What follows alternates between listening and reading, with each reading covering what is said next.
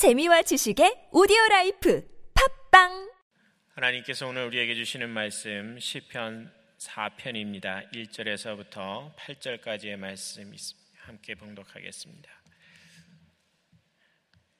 시편 4편에 있는 말씀입니다. 우리 다 같이 함께 봉독하겠습니다. 내 의의 하나님이여 내가 부를 때에 응답하소서. 곤란 중에 나를 너그럽게 하셨사오니 내게 은혜를 베푸사 나의 기도를 들으소서. 인생들아 어느 때까지 나의 영광을 바꾸어 욕되게 하며 헛된 일을 좋아하고 거짓을 구하려는가? 여호와께서 자기를 위하여 경건한 자를 택하신 줄 너희가 알지어다. 내가 그를 부를 때에 여호와께서 들으시리로다. 너희는 떨며 범죄하지 말지어다 자리에 누워 심중에 말하고 잠잠할지어다 의의 제사를 드리고 여호와를 의지할지어다 여러 사람의 말이 우리에게 선을 보일 자 누구뇨 하오니 여호와여 주의 얼굴을 들어 우리에게 비추소서 주께서 내 마음에 두신 기쁨은 그들의 곡식과 새 포도주가 풍성할 때보다 더하니이다 내가 평안히 눕고 자기도 하리니 나를 안전히 살게 하시는 이는 오직 여호와이시니이다. 아멘. 오늘 말씀은 어제 시편 3편에서 읽었던 그 말씀과 같은 배경을 가지고 있습니다. 다윗의 아들 압살롬이 예루살렘에서 반란을 일으키자 이를 피해서 다윗은 예루살렘을 떠나야 했습니다. 그렇게 도망을 가고 있던 그 다윗을 향해 모든 사람들은 비난과 저주의 말을 다윗에게 쏟아냈습니다. 특별히 사무엘하 16장 7절에서부터 8절에 있는 말씀에 보시면 시므이가 다윗을 향해서 저주하는 말이 나옵니다. 제가 그 말씀을 읽어드리겠습니다. 시므이가 저주하는 가운데 이와 같이 말하니라 피를 흘린 자여 사악한 자여 가거라 가거라 사울의 족속의 모든 피를 여호와께서 내게로 돌리셨도다. 그를 이어서 내가 왕이 되었으나 여호와께서 나라를 내 아들 압살롬의 손에 넘기셨도다. 보라, 너는 피를 흘린 자이므로 화를 자초하였느니라 하는지라.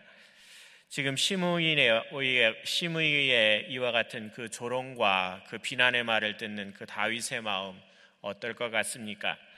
다른 사람도 아니고 지금 자기 아들의 그 반란으로 인해서 왕궁에서 지금 도망하여 어, 도망하는 그 다윗의 마음, 그의 마음이 어떻겠습니까?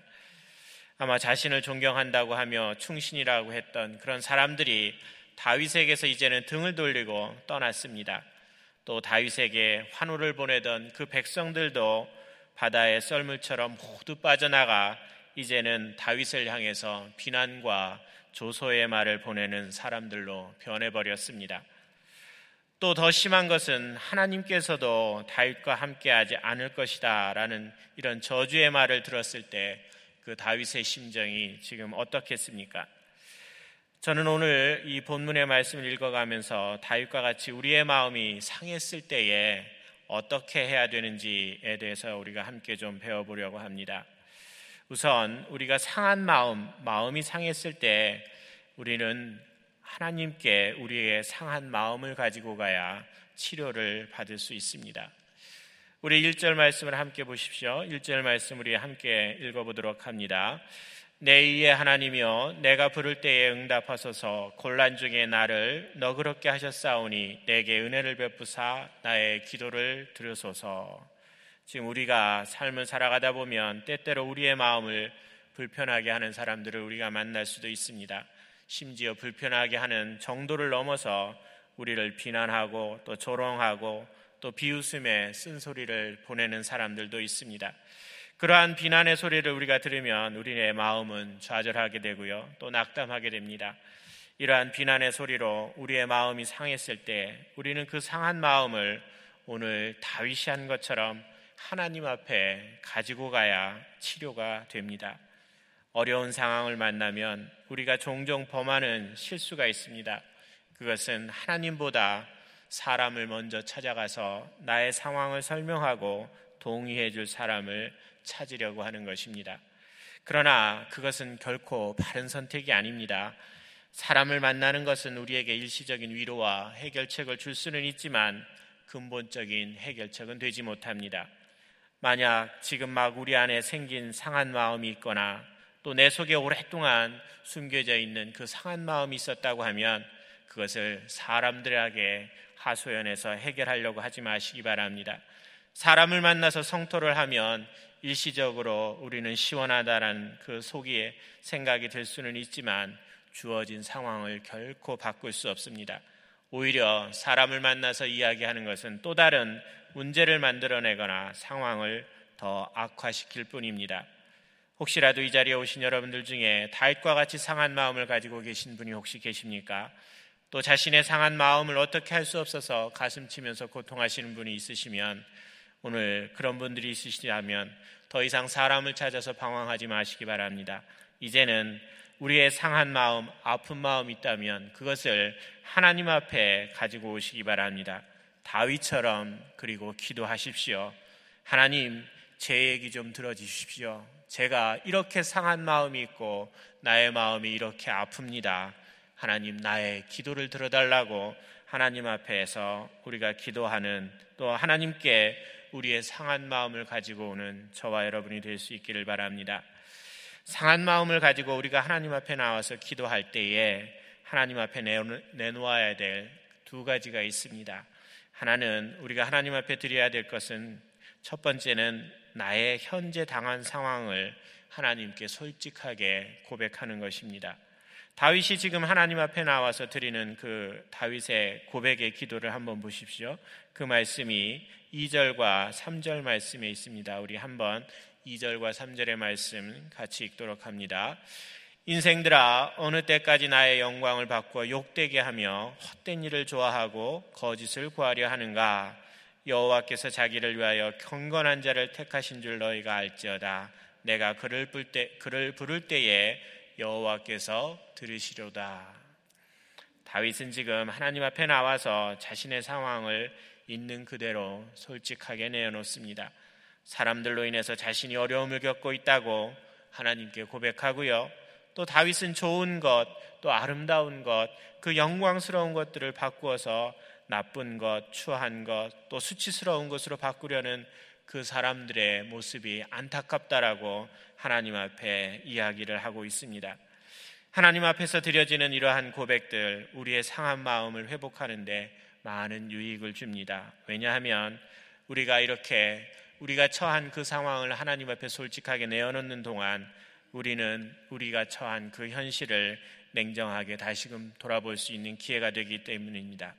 만약에 누군가로부터 지금 내가 업신여김을 받고 있다고 하면 현재 당한 나의 상황을 하나님께 내어놓는 동안에 우리는 그 이유를 한번 되돌아볼 수 있게 됩니다. 또 상대방이 나를 비난하고 있다면 내가 비난받을 만한 무엇인가를 행했는지를 스스로 점검하는 시간이 되기도 합니다. 또 자신을 있는 있는 그대로 하나님 앞에 내어놓고 기도하는 그동안 우리는 나가, 내가 지금 현재 처한 그런 상태들을 객관적으로 바라볼 수 있는 그런 시야를 갖게 됩니다. 그래서 우리가 현재 내가 어, 사람들로부터 비난받고 상한 마음을 갖고 있다고 하면 그때 하나님 앞에 내게 지금 당한 상황을 솔직하게 고백하는 그 시간이 우리 스스로를 점검해 볼 수 있는 그런 시간이 되기 때문입니다. 그리고 우리가 드려야 하는 그런 두 번째 고백도 있습니다. 그것은 나의 원하는 것을 하나님께 이제는 구하는 겁니다. 그것이 4절과 5절 말씀에 있습니다. 우리 다윗이 구하는 4절과 5절 말씀 우리 함께 같이 읽습니다. 너희는 떨며 범죄하지 말지어다. 자리에 누워 심중에 말하고 잠잠할지어다. 의의 제사를 드리고 여호와를 의지할지어다. 다윗은 그들에게 지금 하나님을 두려워하고 더 이상 범죄하지 말라고 합니다. 심중에 말하고 또 잠잠하라고 권면을 합니다. 여기에서 잠잠하다라는 이런 뜻은 그냥 방관하고 침묵하면서 지내라는 그런 소극적 의미의 그 잠잠하다라는 뜻이 아닙니다. 오히려 적극적으로 자신의 죄된 생각과 행동이 있다고 하면 거기서부터 돌이키라라는 그런 권면입니다. 우리가 기도하는 데 있어서 이렇게 꼭 기도할 때에 하나님께 구할 때 꼭 필요한 것이 하나 더 있는데 그것은 모든 심판은 하나님께 맡긴다라는 겁니다. 우리의 마음으로 내가 상대방을 정죄하고 심판하고 싶은 마음, 그런 마음이 가득하게 든다 할지라도 그것은 우리에게 주어진 권한이 아닙니다. 모든 심판은 하나님의 몫입니다. 옳고 그름에 대한 판단은 온전히 하나님께서 결정하실 일입니다. 우리가 마지막으로 생각해 보아야 될 아주 중요한 내용이 하나 더 있습니다. 지금까지 우리의 상한 마음과 상한 마음은 사람과 나누어서 되는 것이 아니라 하나님과 나누어야 된다고 제가 말씀을 드렸는데요. 그렇다면 우리는 믿음의 공동체에서 무엇을 나누어야겠습니까? 항상 좋은 이야기 또 기쁨의 이야기만 나누어야 됩니까? 결코 그렇지 않습니다. 우리의 공동체 안에서도 나의 상한 마음 나누어야 됩니다. 그런데 중요한 것은 나누는 시기입니다. 언제 우리가 상한 마음을 나눌 건가라는 것을 잘 생각해 보아야 합니다. 우리가 나의 상한 마음을 다른 사람들과 나눌 때는 나의 감정이 잘 정리가 된 후에 해야 합니다. 하나님 앞에서 정리되지 않은 상태로 나의 상한 마음을 다른 사람들과 나누면 그때는 그것이 불인한과 불평과 원망 또 분노 이런 것이 다른 사람들에게 계속해서 전파되고 전이 됩니다. 그래서 우리가 나의 상한 마음을 안고 충분히 하나님 앞에서 기도하고 잘 정리된 후에 우리는 공동체 안에서 우리의 삶을 다른 사람들과 나누어야 됩니다.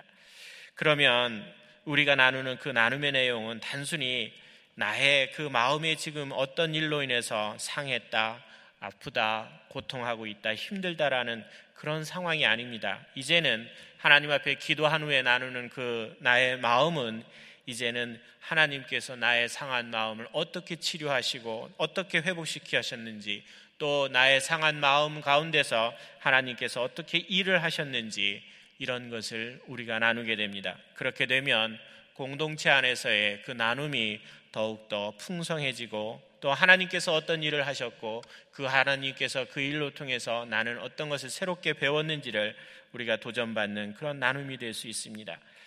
어려운 일뿐만 아니라 기쁘고 즐거운 소식도 마찬가지입니다.